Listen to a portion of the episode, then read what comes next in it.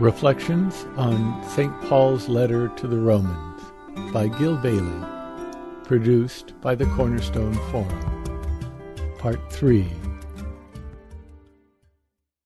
I said to myself, everybody's going to glare at me and think terrible things of me this week if I get into this. And so I better call upon my friends, the contemporary Hebrew prophets, Dylan and Leonard Cohen and others. And secondly, I better have some contemporary things. I thought, well, that's easy enough. I literally said this to myself. I said, okay, well, that's fine. I'll get it from Time Magazine. And my little discipline, hardly a discipline, is I won't look anywhere else. I'll look in this week's Time Magazine, that's it. And then I did, and my only problem was trying to decide which one to use. And just this morning I threw out two that I was bringing from there, but so here's the first one. I'll just read it to you. Now this is for people who say, good gosh, Paul, would you get off it? Come on. You gotta be kidding. You gotta be kidding, Paul. Okay. Obviously the first one will be Rwanda. Here's how it begins. The Time Magazine story on Rwanda. This came out earlier this week, was written no doubt a week ago, which means or more than that maybe. So now we know the death count is about 100,000. So here's how it starts. 30 minutes before dawn last Wednesday, Hutu members of the Presidential Guard kicked in the door of a church just east of Rwanda's capital city of Kigali. Instantly, they opened fire with semi-automatic weapons and tossed in grenades. Then, according to Belgian news reports, they set upon the Tutsi parishioners who were still alive with knives, bats, and spears. Almost 1,200 civilians were massacred, more than half of them children. As the tribal carnage entered a second week in the tiny Central African country, the streets of Kigali were the domain of marauding bands of men hacking down women and children on sight. Severed heads and limbs piled up on street corners, the smell of decay fouling the air. No matter how many bodies Red Cross workers collected, more appeared. Boys carrying hand grenades threatened passing cars, while drunken soldiers at makeshift barracks terrorized civilians scurrying by. One American sheltered a fugitive opposition politician and helped him to safety, but there were too many others he could not help. I saw scenes that will haunt me for the rest of my life, he said. Bodies, piles of bodies, women and children, just piles of them. I didn't invent this, I'm just reporting. Paul is talking about the power of sin. And he's talking about how to break the grip. And there's no easy way to break the grip, no matter what. But the first thing, if Paul's itinerary in the letter of the Romans can be relied upon, the first thing we have to do is wake up to what is happening. And that's what Romans 1 and 2 is all about. It's a wake-up call. The second story, you see, could creep in here subtle racism, a kind of cultural superiority. Oh, well, those Africans. Okay. So there's another story.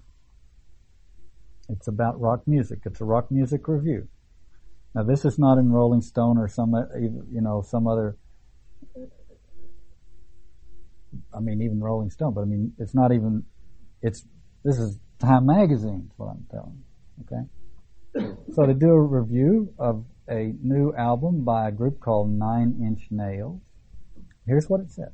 The record opens with a volley of shotgun-like reports that mutate into the techno-trash of Mr. Self-Destruct, on which composer-singer Trent Reznor screams, "I am the voice inside your head and I control you." The downbeat side continues on the next cut, which uses a warped reggae pulse punctuated by slamming drums and Reznor's insinuating vocal to conjure an uneasy atmosphere of malice. And on the next cut, called Heresy, in which Reznor sings, quote, "God is dead and no one cares. If there's a hell, I'll see you there." And subsequent cuts evoke paranoia, murder, and finally suicide. The lyrics on the title cut include the lines, "He couldn't believe how easy it was. He put the gun into his face. Bang. So much blood for such a tiny hole." This is Time Magazine I'm reading to.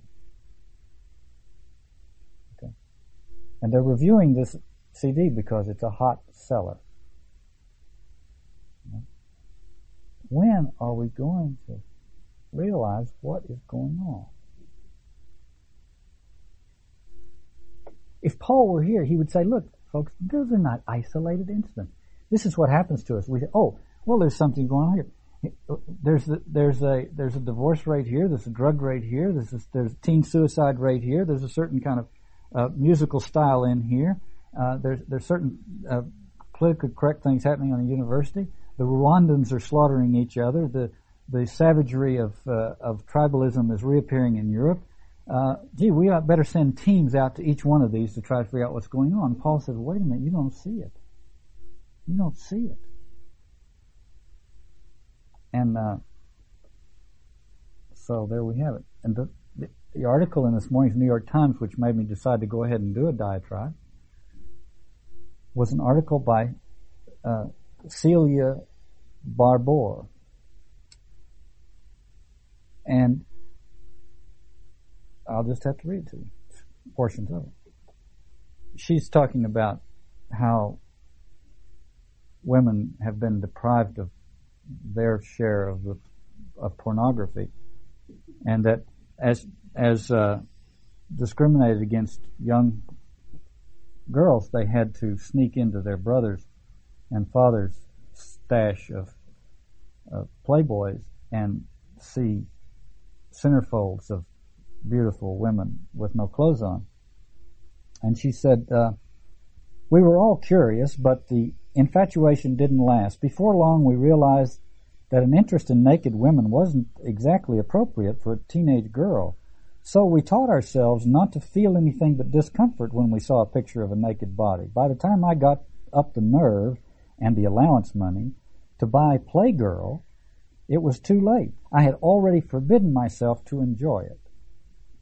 A childhood deprivation she is now trying to overcome. So she says, we need to give women a pornography of their own, available to them when their curiosity begins to develop, not watered-down erotica or harlequin romances, not Playgirl's polite hunks, and certainly not Playboy's passive centerfold. Adolescent girls need sexy magazines that are passed along by their sisters and given as gift subscriptions by maiden aunts with nudges and winks all around. This is in the New York Times op-ed page. This is what we need. This is what our world needs, is equal opportunity pornography. I have to say, remember now, for Paul, these sexual things are symptomatic.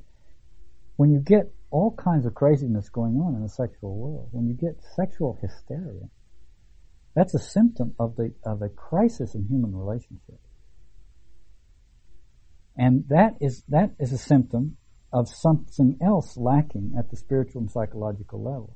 So Paul has simply chosen to comment on that, or to begin his exploration into the grip that sin has on us with sexual affairs, because that's where the symptoms occur. Sexuality is like the canary in the mine shaft. It's the first thing to go weird when underlying spiritual and psychological and social problems are occurring.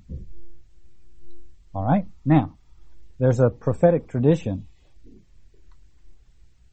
which you find very powerfully in Amos and in many of the prophets, where the prophet begins his harangue by talking about the perversities of the Gentile nation. And then, as he does that, of course, the Israelites who are listening to all this are just warming up to the sermon, and right on and amen and everything else, and slowly, sometimes quickly, the thing turns around and points right at those who were beginning to grow smug with their easy contempt for the moral failures of others. And Paul's letter to the Romans is somewhat in that tradition, because chapter 1 is devoted, the second half of chapter 1, is devoted to this quick but devastating summary of the moral and religious perversities of the Gentile world. And chapter 2 begins this way. So, the Greek word dio means therefore. C.K. Barrett translates it, that means that. Okay. So, you, he's talking to the Hebrews, are without excuse. He's talking to the Jewish Christians or anybody. He's talking to the Jews. He's talking to those who regard themselves as being under the law. So, you are without excuse, whoever you are who sit in judgment. In judging another, you condemn yourself, since you, the judge, do the same thing. Now, commentators have gone back and forth about, why does this begin with so? Because it doesn't seem like it should be that way. Some people say, well, he must be still talking to the Gentile. So, you see? But he's not, because he's obviously talking to people who condemn the Gentile. Well, then other people say, well, he used so, it was a careless use of the word. But I think something much more profound is going on here. He says we're guilty of the same sins. The fact that our version of them may be more subtle and less glaring is hardly the issue, since subtlety amounts to precisely the kind of moral self-delusion that keeps one from contrition. And Paul, you know, is aiming at contrition. His conversion was accompanied by an overwhelming sense of contrition. And so he has a pretty good feeling about contrition. It's something he'd like to see happen more often, because it was the entree for him to a whole new way of life. So he's not overwhelmingly preoccupied with preserving or enhancing somebody's existing self-esteem. He's much more interested in saving them from the mess they're about to fall into. Okay, so it says, so you are without excuse, whoever sits in judgment in judging another. Now, I want to really get to the heart of this, because I think it goes to the heart of Paul's understanding of the strange perversity of the law. And I would translate it this way. The translation I have here, which is Joseph Fitzmyer, says, so you are without excuse, whoever you are who sit in judgment. In judging another, you condemn yourself, since you, the judge, do the same thing. I would change that slightly. I would say, since by judging, you do the same thing. By judging, you do the same thing. Now, remember the story in Daniel 13 of Susanna.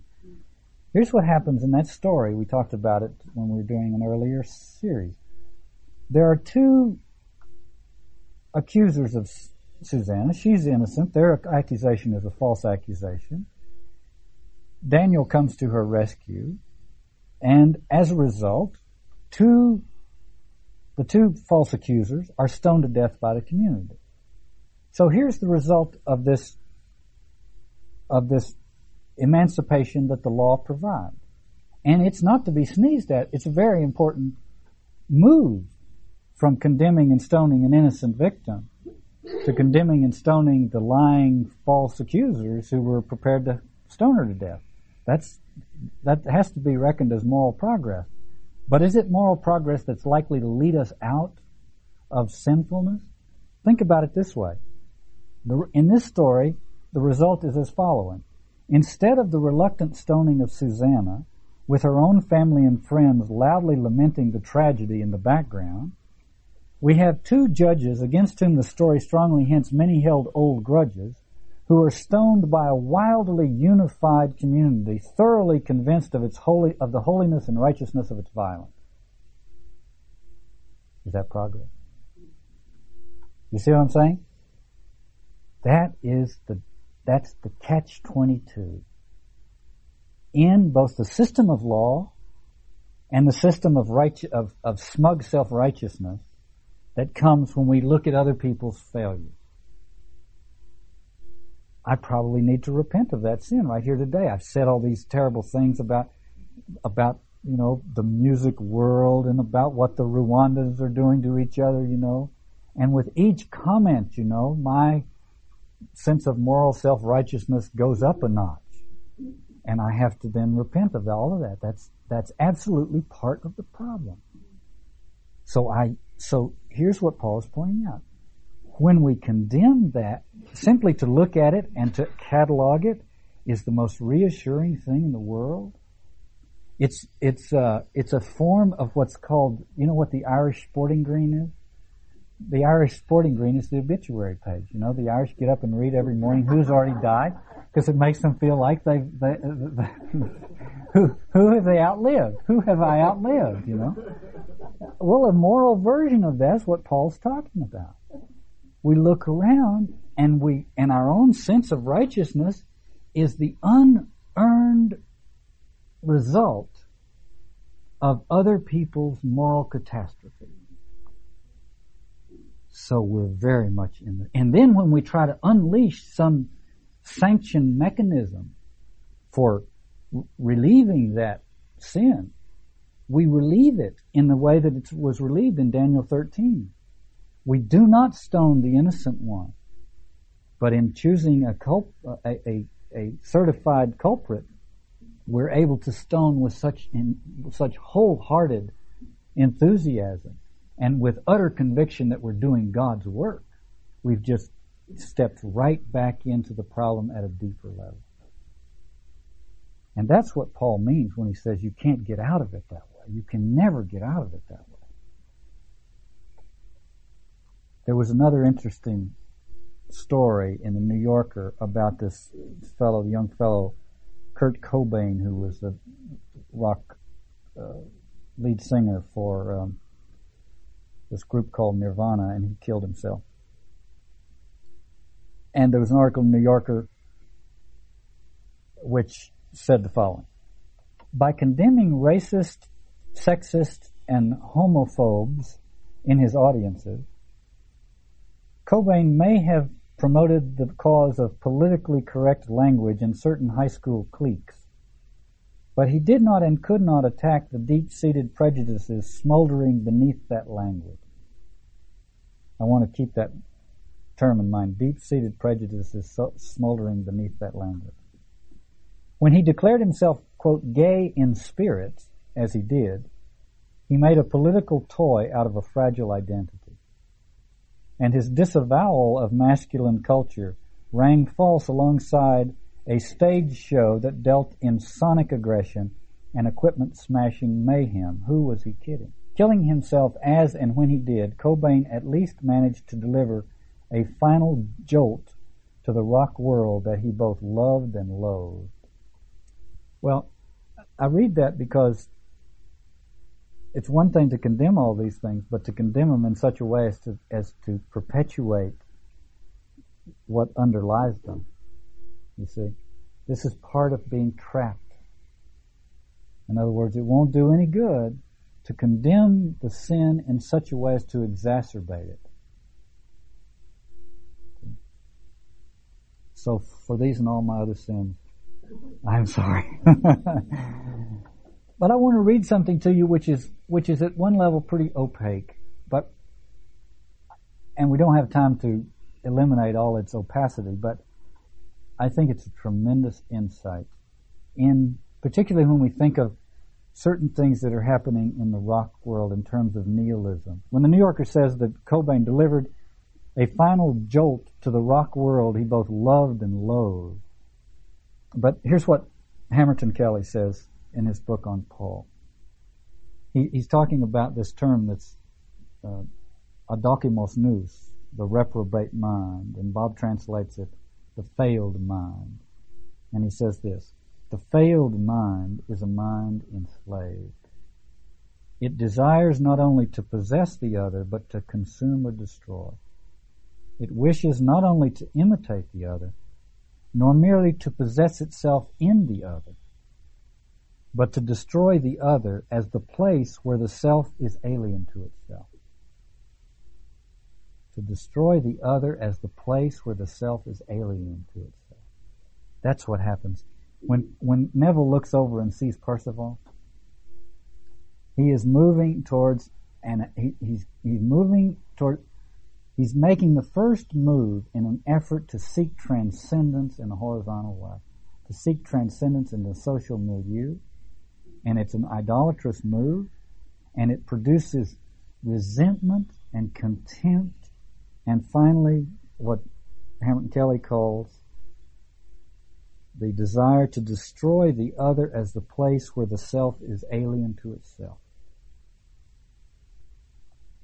And I'm sorry to say, I think that is a tremendous commentary on the kind of snarling resentment that is so widespread among the young today, who are stuck in this mimetic madness up to their ears with no alternative to it.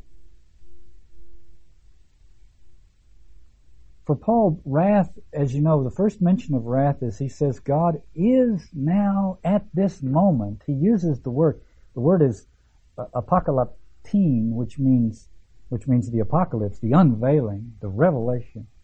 But he says the wrath, God is revealing the wrath at this moment. He's talking about the revelation of God's wrath is occurring right now. This is God's wrath. What we're seeing is God's wrath. But then he also talks about the day of wrath, which is in the future. And he says the day of wrath, without repentance, the day of wrath will consist of wrath and fury. Now, I said earlier, desire is epithumia, inordinate desire, epithumia. The root of that word is thuo, which is sacrifice. The word wrath is thumos, which is also entangled with that. So you have these words, desire, sacrifice, and wrath are etymologically almost inseparable. And Paul introduces another word in this discussion, and that is the word fury, which is the word orge. And here's how two, and I'm interested in words, so I went to look up these things, you know. And I'll tell you what two commentators have said about this. One says the following, quote, thumos, wrath, is more of the turbulent commotion, the boiling of the feelings, while orge is more of an abiding and settled habit of mind. Orge is a wrathful habit of mind. Kierkegaard says, resentment is the constituent principle of the modern age, and resentment is what happens when the happy love of admiration turns into the unhappy love of envy. You see? So orge, wrath, is when it's expressed outwardly, emotionally, physically, in violence or rage. And orge is when it eats you alive inside. And another commentator says, orge is wrath within, and thumos is wrath as it overflows. That is the wrath of God. When the world is filled with that, that's God's wrath. And that article on the suicide of Kurt Cobain used the phrase, deep-seated prejudices smoldering beneath the language that seemed to be repudiating them. The deep-seated prejudices that smolder beneath the language that seems to be repudiating them. That's orge. You can't get out of it. Every time you tap into orge, this fury, as a way of repudiating the world that created it in you, you exacerbate it. It's a deadly cycle. For Paul, what we're flirting with is wrath, the wrath of God. But Paul begins the journey. Joseph Fitzmyer thinks he hardly begins it, but I think he begins it more than he does. Here's what Fitzmyer says. Fitzmyer talks about Paul's idea of wrath as an example of what he calls protological thinking. And here's what he says about it. In such thinking, God is considered responsible for all that happens to his people and his creation, good or evil. In this way, the inevitable retribution of human sin is ascribed to God's wrath. The theological distinction between God's absolute will and his permissive will had not yet entered the history of ideas. It was to wait for the time of Augustine. For the beginning of the correction, see the letter of James, chapter 1, verse 13 and follow. And I'm going to go to that right now. I think Paul already is moving in that direction. He's already beginning to see the wrath of God as something that God unleashes on the world as a way by simply stepping back and letting it run its course. The letter of James goes like this. Never, when you are put to the test, say, God is tempting me. God cannot be tempted by evil, and he does not put anyone to the test. Everyone is put to the test by the lures and seductions of his own desire. When desire has been conceived, it gives birth to sin. And when sin reaches its full growth, it gives birth to death. We could very easily paraphrase that in terms of Paul's breakdown of the three stages of delivering over. God delivers us over to epithumia, inordinate desire, and then he delivers, and we go blithely on our way. Then he delivers us over to our shameless passions.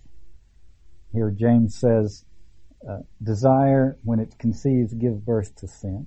And finally, he delivers us over to the reprobate mind, the mind that is not even able to make enough distinctions to recognize the soup that it's in. We're delivered over to that, which is the mind that presides over a world caught in a grip of violence. I think it has to be seen, I think Paul sees it, as a world being swept up into violence that it can neither comprehend nor resist. Spasms of reciprocal violence that nobody can fully comprehend nor resist. I heard something on the radio the other day. Somebody was talking about the gang warfare someplace, and the comment was, well, there was this incident, where 10 people were sent to the hospital and so on, and it was. And so why was it happening? The question was, what was this all about? So, it was about turf. It was turf claims, rival claims of turf. And so, okay, end of discussion. Now we go on to other things. What does that mean? Turf battle. That's a total, that's a way of saying, well, let's not talk about it now. What's turf battles? It's a figment of your imagination. Somebody creates that. It's purely artificial. It's an overlay. It's a rationalization for something that's utterly irrational. We grab at these terms. You see, what's happening in Rwanda? Oh, well, it's ancient tribal enmity. Okay, fine. What's happening in Bosnia? Same. Turf battles. Oh, turf battles. Good. Okay. You see, so I'm being very bad talking about all this. But I think Paul is right to hit us in the face with it. What is wrath? Wrath is divine non-intervention. Welcome to the new world order. Daniel Shore on public radio this morning called it New World Ordeal.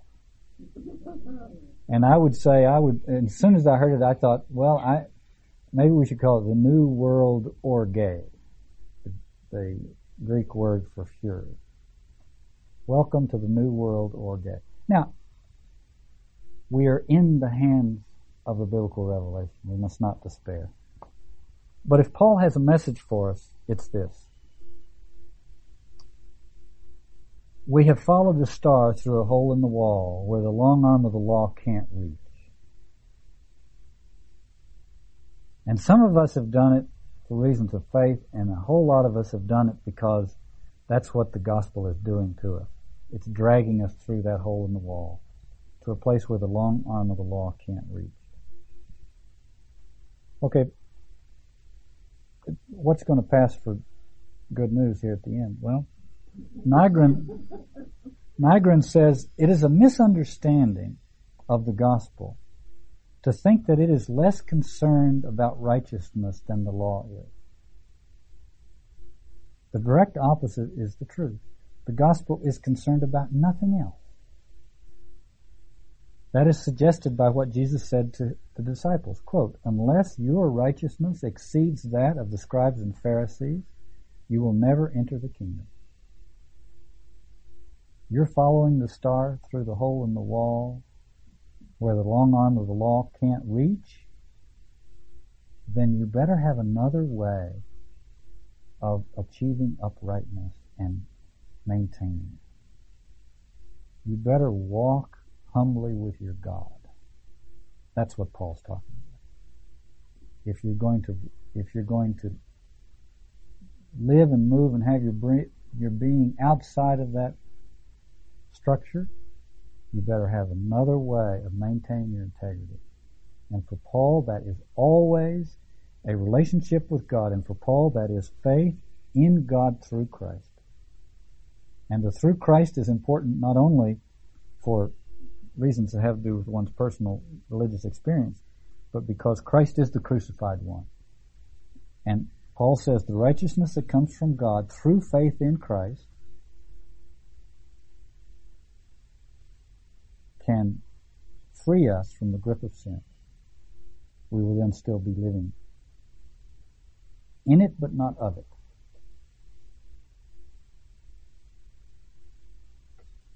And it made me think of that passage in Matthew where Jesus says, "My yoke is easy, my burden is light."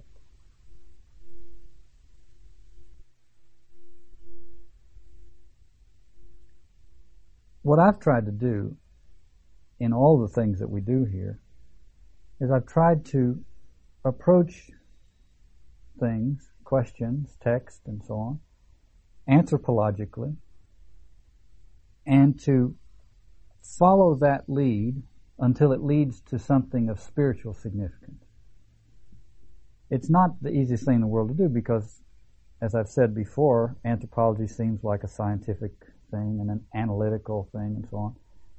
And it doesn't seem to mesh terribly well with spirituality. But I think that one of the benefits of Girard's work and others is that we can make that journey. And I think in a certain sense Paul made it before us, because Paul's thinking is very anthropological. And that is to say, he was doing this thinking 1,700 years before we invented anthropology. But he was doing it on the basis of the very thing that gave rise to anthropology 1,700 years later, namely the Christian Revelation and what it does to our sensibility. So he thinks anthropologically, and I said last week he was the father of ecumenism in some strange way, I guess. But I also think he's the father of anthropological thinking, but he's at the same time the father of Christian mysticism. So if we want to go from an anthropological analysis to the spiritual analysis or to spirituality, then Paul is a pretty good guide for that. So what I want to do is ask your forbearance. I have some things to say about forbearance later on, but ask your forbearance, because at the beginning I want to go through Paul's anthropology a little bit, and you will recognize in it easily Girard's anthropology. And you may think, well, Gil is trying to put Paul into a Girardian mold. That I may stand accused of that. One always has to use an interpretive tool. I don't think I'm doing that, however, because Girard's anthropology is profoundly derived from the same Christian revelation that drives Paul's anthropology. So I don't think it's an imposition to use the Girardian analytical tools to try to open up and crack open the text, as they say, break open the word of Paul's letter to the Romans. But I will try to follow Paul's basic schemata, anthropological schemata, and then try to see how it leads us to Paul's spirituality. And the basic anthropological schemata of Paul is the old and new eon. What we have to notice about Paul's treatment of the old and new eon is that both these eons are controlled by powers greater than those of the individuals living within these eons. The eons, by the way, are not chronologically. They have a chronological feature. They have a sequential feature. One is old and one is new. That's a chronology already. But they also overlap. When Paul talks about being in it but not of it, he's really talking about a world in which the old eon is very much still with us, but we have glimpsed the new eon on the horizon, and that glimpse has changed everything. And so we're trying to live in the reality that we have glimpsed on the horizon. Happens to the horizon, by the way, on which we glimpsed it, as far as Paul is concerned, is the horizon that has the cross on it. Okay, so the old and new eons, they are controlled by powers. The power of the new eon is the power, the dunamis, the exousia, the power or the dynamic, the dynamo of the gospel. And the power of the old eon is the power of wrath, or the power of sin, death, and wrath. And so Paul uses these terms earlier in Romans. He uses the two terms for wrath, more or less. I talked about this last week. One of them is thymos, and the other is orge. Thymos means wrath in the sense of an external form of wrath, or to some people feel this is the way to differentiate. Wrath in an external form, social wrath that we can see, that's having physical effects in the world, and orge, a kind of internalized wrath, or what I think the perfect corollary to this is Kierkegaard's idea of resentment, or Nietzsche's idea of resentment. Resentment, that this kind of seething internal wrath that hasn't yet ignited or and exploded into external form, but is nevertheless right now still eating us alive. And so both of those are not only products, but they are the salient products, the significant defining products of the old eon. They are the culmination of all of the mimetic passions, to use the Girardian analysis. The mimetic passions being a certain kind of mimetic desire that tends inevitably in a world without any transcendence to develop into envy, resentment, rivalry, contempt, and so on. The other thing Paul is concerned about, of course, in this letter very much is this term, which is translated variously, righteousness, uprightness, justification. And so he sees the problem in the world being the problem of unrighteousness. So I want to try to tie these two things together a little bit. Beneath Paul's analysis of unrighteousness or non-uprightness, or the lack of justification, is epithumia, the term for desire, one of the terms he uses for desire. It's the intense form of desire that leads to wrath and to the reign of sin and death. The first biblical glimpse we get of this desire shows how distinct it is from appetite or instinctual desire. Whatever spontaneous desire Adam and Eve may have had for the forbidden fruit, the Bible sees no reason even to mention it. It is not because sin cannot take advantage of instinctual craving. Paul says sin has the power to take advantage of the law, whose purpose was to contain or restrain sin. So surely, so beguiling a force could similarly take advantage of instinctual desire. But it will only do so when driven by motivations more metaphysical than physical. The only desire the Bible finds really relevant to the catastrophe of the human fall is the desire aroused by a third party, the serpent. A desire for the forbidden fruit that only arose when the gaudy and carefully limelighted desire of the serpent had its mimetic effect on Eve and in turn on Adam. Natural appetite may cause one to get stuck in the animal stage of existence, or even to revert to it. But the worst it can do is to turn us into animals. It is the distinctively human form of desire, mimetic desire, that has the awesome power to turn us into diabolical murderers or children of God.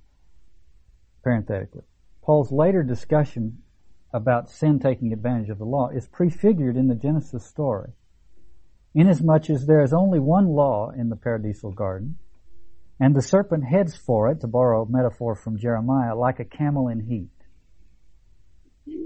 As the biblical personification of the whole mimetic problematic, the serpent knows that so mimetically predisposed are we humans that our desires are more likely to be titillated by what is forbidden than by what is freely available, even if what is freely available is infinitely more inherently valuable. As was the case in the Genesis story, the form of desire that gives rise to the eon of sin, death, and wrath, about which Paul speaks in the letter to the Romans, is what Paul calls epithumia and what the 10th commandment in Exodus 20 calls covetousness. It is a form of desire, the psychological backdrop for which is the gnawing experience of inauthenticity or invalidity, and an increasingly desperate attempt to achieve validity or authenticity in social competition with others or in religious competition with others.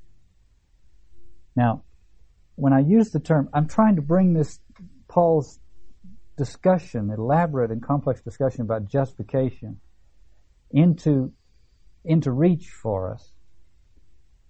And I'm running a little bit of a risk, because if I use this word, dikaiosine, which is the Greek word which is translated righteousness or just, justified, if I translate that into the issue of authenticity, inauthenticity, or validity, invalidity, there's a risk that we get a little too psychological.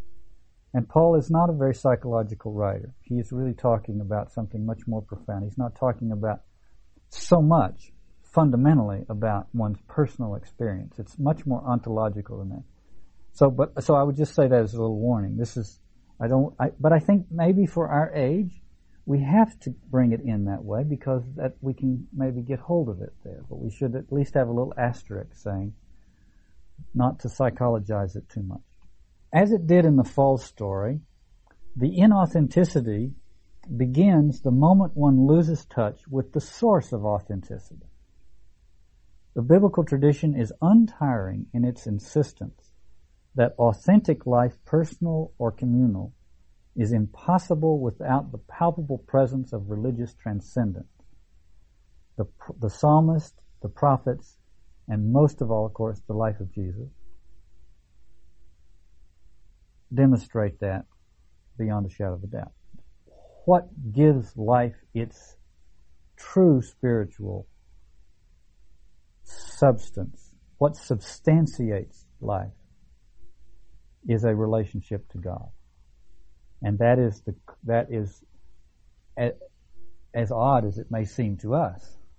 It seems odder and odder to us because we're receding. The biblical tradition, in some ways, the core of it seems to recede from us in our age. But that is the undying and untiring testimony of the great biblical tradition. And even to talk about, you see, we don't even have a form of public discourse that allows us to discuss the issue.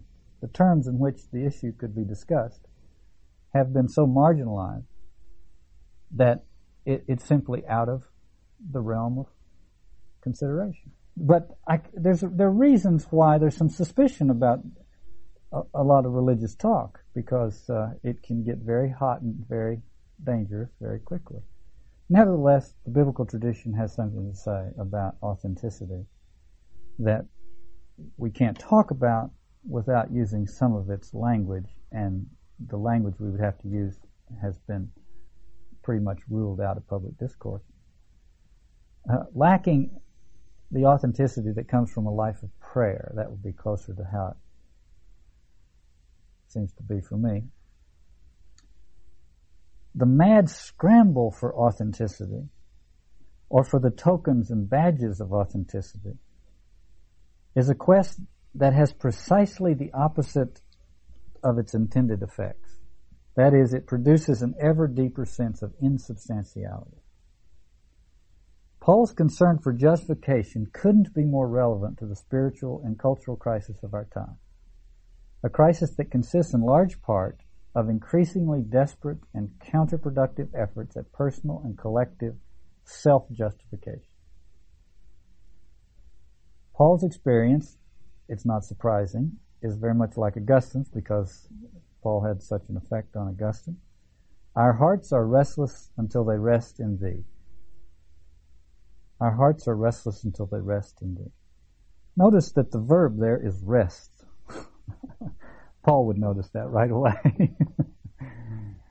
Because for Paul, idolatry would consist of A, seeking transcendence in the social order, but also seeking it wherever one seeks it by relying on one's own works.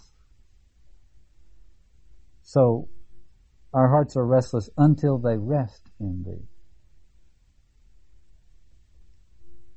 Now, when Paul is critiquing the law and the problem of trying to achieve righteousness by works of the law, he's talking about trying to achieve righteousness the way he did as a Pharisee. The Mosaic Law, there's 613 of these things, and then there are all kinds of other little prescriptions, and you just try to obey them completely and fully, and the plan is that by doing so you can become righteous. And Paul found out that by doing so he became a murderer. Now, we don't live in a world controlled by the 613 Mosaic laws. We live in a world that's under whatever set of prescriptions it's under. And Paul will tell us in chapter 12 that we should not be conformed to this world. Whatever the structure is, you better not be conformed to it. So we live in another world where all kinds of which the procedures for achieving righteousness are all changed since Paul's time, and they're not religious anymore for the most part, and so on and so forth. But the problem that Paul's talking about is still very much with us. And it's still very much linked to the absence of transcendence. It's the problem of trying to achieve one's righteousness, authenticity, validity, or whatever. We had a friend visit from out of town last week, and he was telling us about a television program. I forget what it was, but it was a primetime television program, network television, in which the issue was, this is some sitcom, I guess, the issue was orgasm. Now, I'm telling it straight. This was told to me, this is secondhand, but the issue was whether or not the woman was faking an orgasm in order to make the man, by the way, they weren't married, in order to make the man feel okay about himself. You see? Well, this drove this drama for, I don't know, 30 or 60 minutes, which was, suddenly it came out that she was faking it. And then he thought, oh, well, what does that say about me? And he went into this anxiety thing about, well, give me another chance and let me show you I can do it. And at the end of it, my friend says, at the end of this program, they're walking off towards the bedroom. Now, this is, first of all, they're having a romance. They're not married. They're just having a romance. This is primetime network television. And the key feature that's focused on is whether or not, you see, the whole orgasm. Well, okay, now, what does that have to do with Paul? In one way, nothing, of course, thank goodness. In another way, a whole lot. Because it's the same problem. Only it's being worked out in an arena where the desperation and the craziness is even grimmer, you see. So I mention that because when Paul is talking about trying to justify oneself by one's efforts, by performing in the world, I mean, I'm sitting up here talking to you. It's like putting on a little performance. Why am I doing this? You see? Paul would say. Now, Paul did this kind of stuff, only he did a lot better than I did. But Paul would say, I'm sure said to himself, why am I doing this? Am I doing this in order to achieve my legitimacy? Or am I doing it for some other reason? Well, there's always room for contrition. There's always room for contrition. But the point is, this is what Paul is talking about. It's very real. It's very much with us. It's not something that is easy to deal with, and it's not something that's going to go away. It's part of the human condition. What Paul is trying to analyze is this business of trying to earn our validation or our authenticity by our own efforts. Unless this effort is abandoned, the effort leads through stages of rivalry, envy, resentment, and seething contempt to wrath, thymos, and orge, fury. The wrath that dissolves the social harmony, or the fury that eats away the personality from within. So, I think that's in the backdrop of Paul's analysis of the Old and New Eon. Now, Paul divides the Old Eon into two parts. The Gentile part and the Jewish part. But in another way, the part that consists of the time from Adam to Moses, and from the time from Moses to Christ.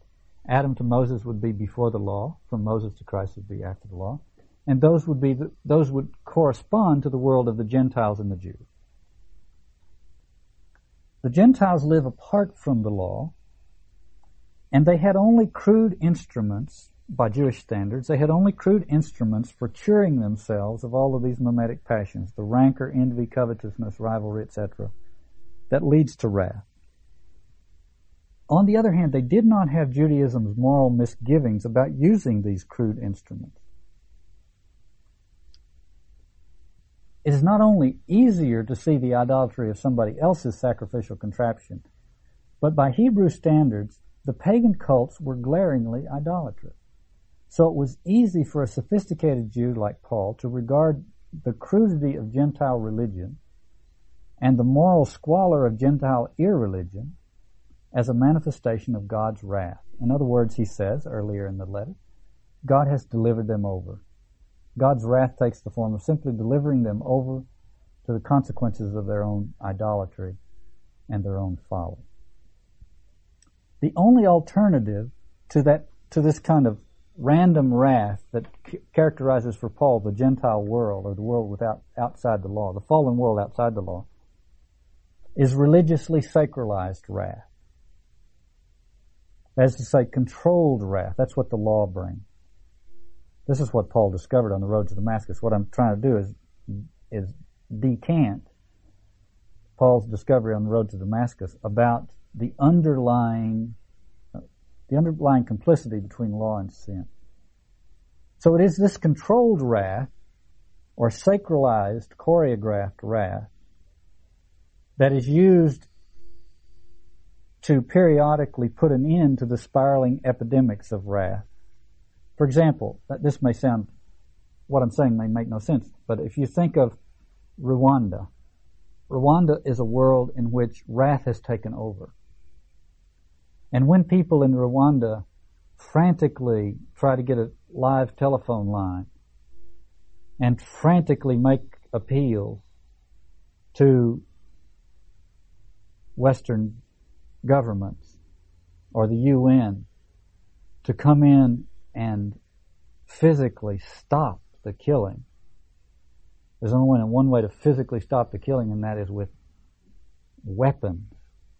And when they're doing that, what they're appealing to is another form of wrath, authorized official wrath, to end the random wrath. You see what I mean?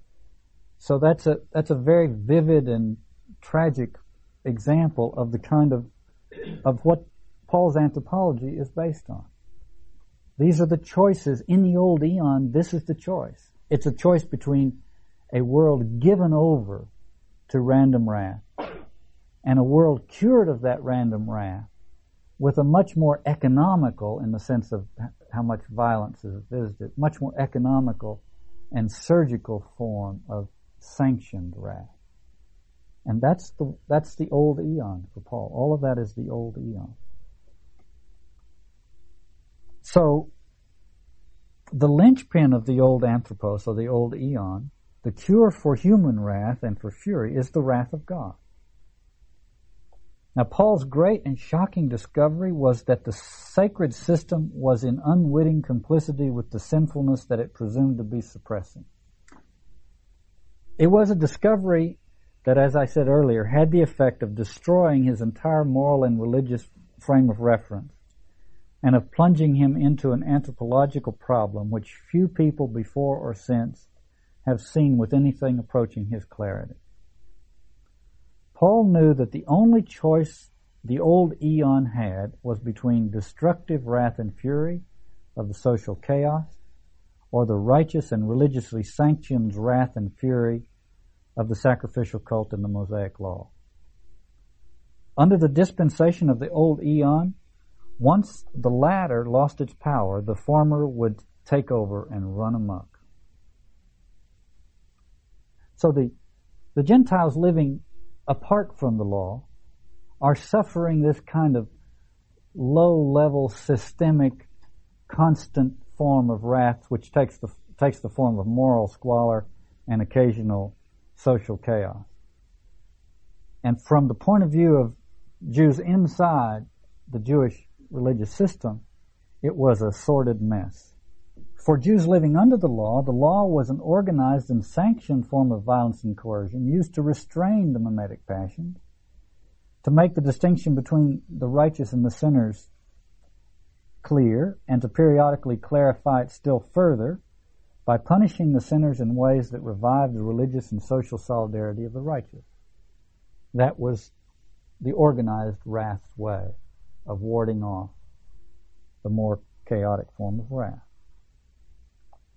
But the instrument that made the moral rectitude and social cohesion of the system of law possible was something that was structurally identical to the crucifixion.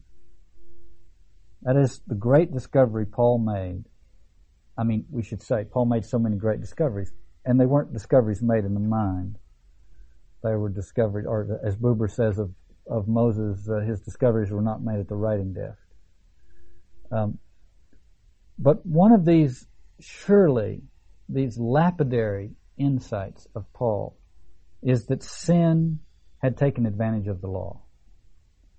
And who would know that better than someone who had his sword raised in defense of the law, only to hear himself called a persecutor?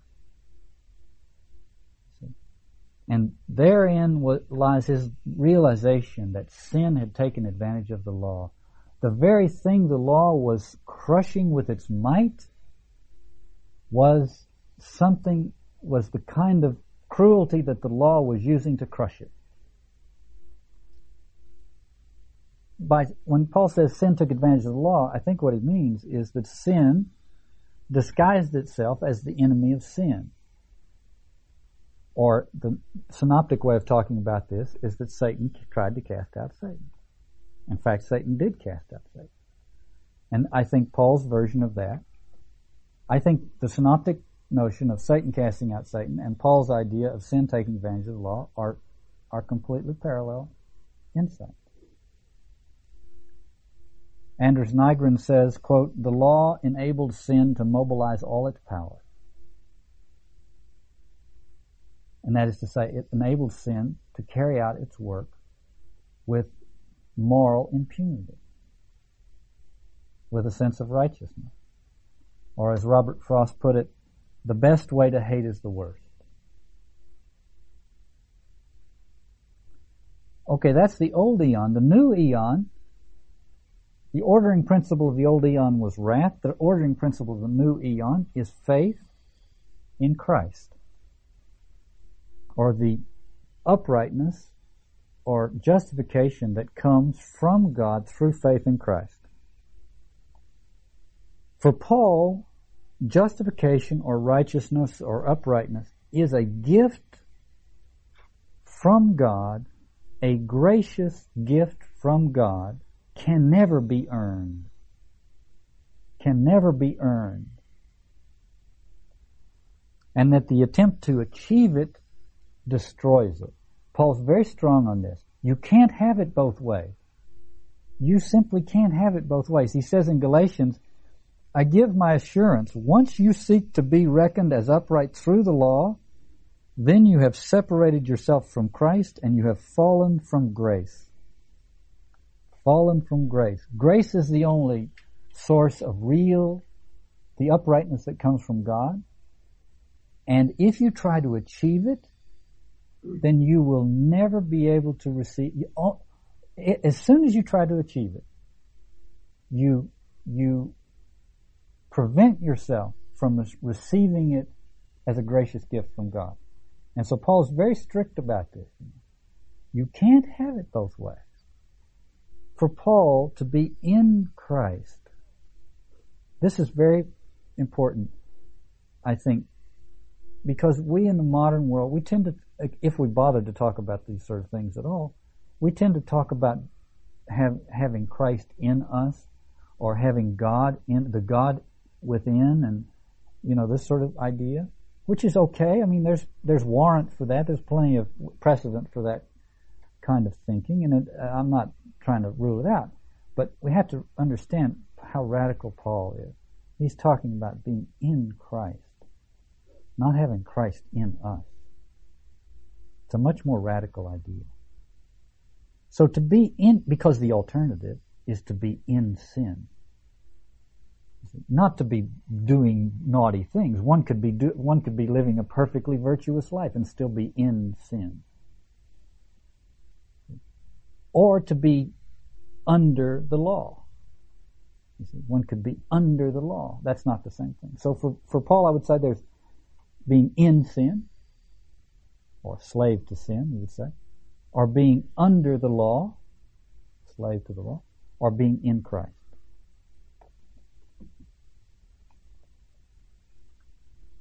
And only by being in Christ, says Paul, can one free oneself from the grip of sin, death, and wrath, the powers that control the old eon, both in its Gentile, pre-Mosaic order and in the rule of law.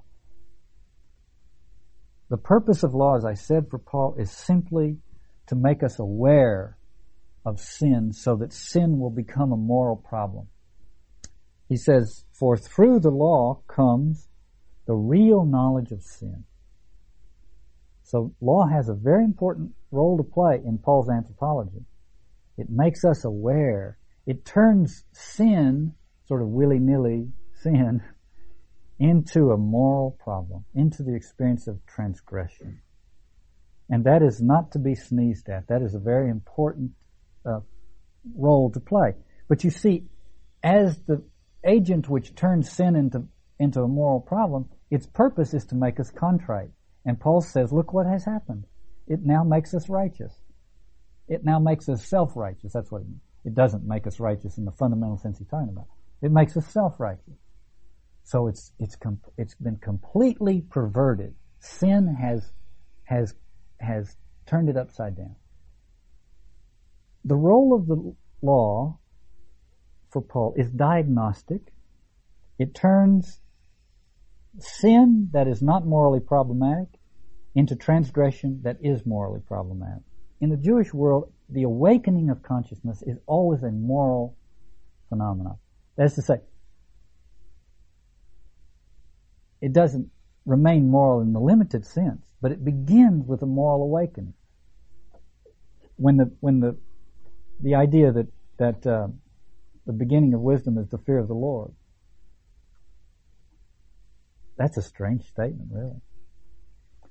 But it has to do with the very nature of coming awake in the Jewish world. The Jewish world is not philosophical.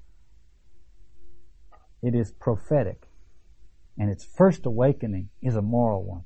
the Great Awakening that gave birth to Christianity was a moral awakening that had vastly greater implications than just moral ones. But it was what happened when when Peter heard the cock crow, and Paul had a vision on the road to Damascus. So the awakening is a moral one. The role of how to get off onto that. The role of the law is to make mere sin into a moral problem, and to begin to deconstruct the obfuscations that kept it from being a moral problem all along.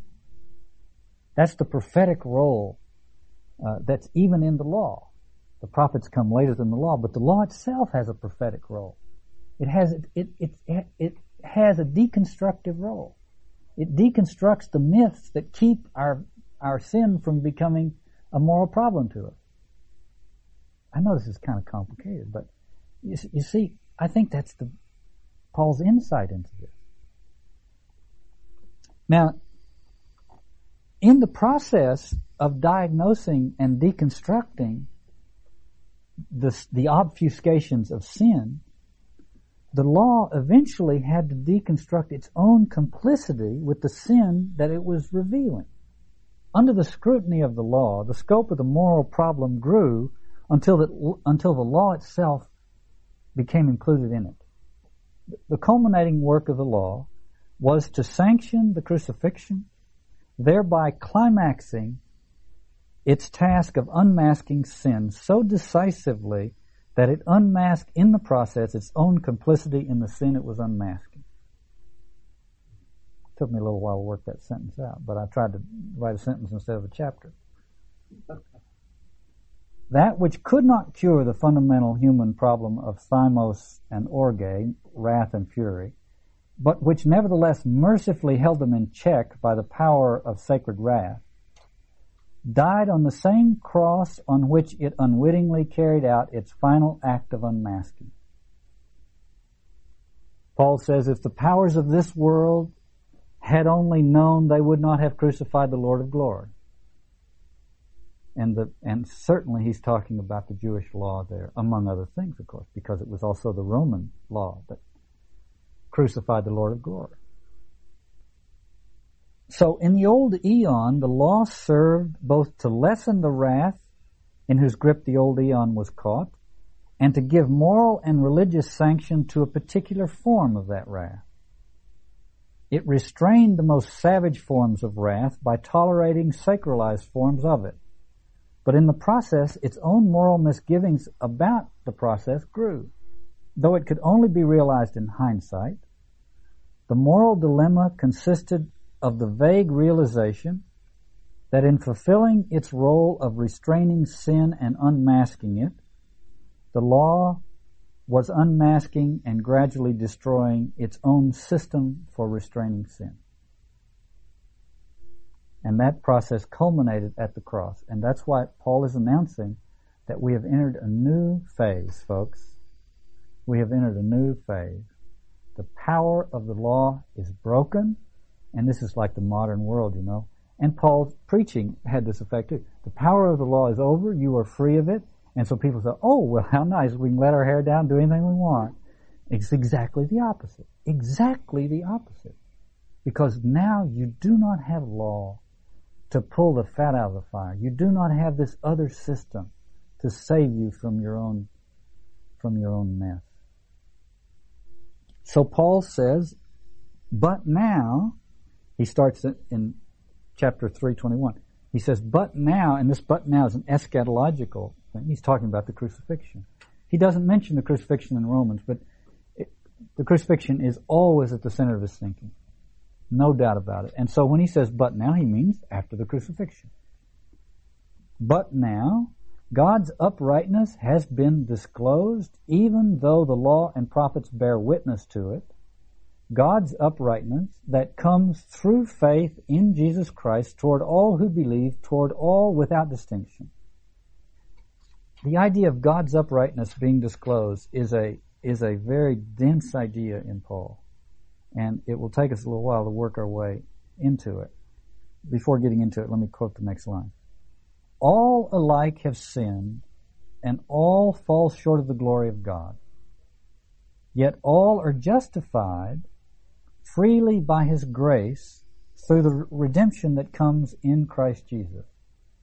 Now that sounds like just some phrase out of a creed until we unpack it, which we have to do. Nevertheless, he spent the earlier part of Romans making the point that nobody is justified. We all are sinners and in need of redemption and justification. And that now God has justified us in this very strange way. How could God have justified us with the cross? This is the question that we have to ask Paul. How could that be? That seems crazy. So then Paul says, and I will begin what I'm going to do with this next verse.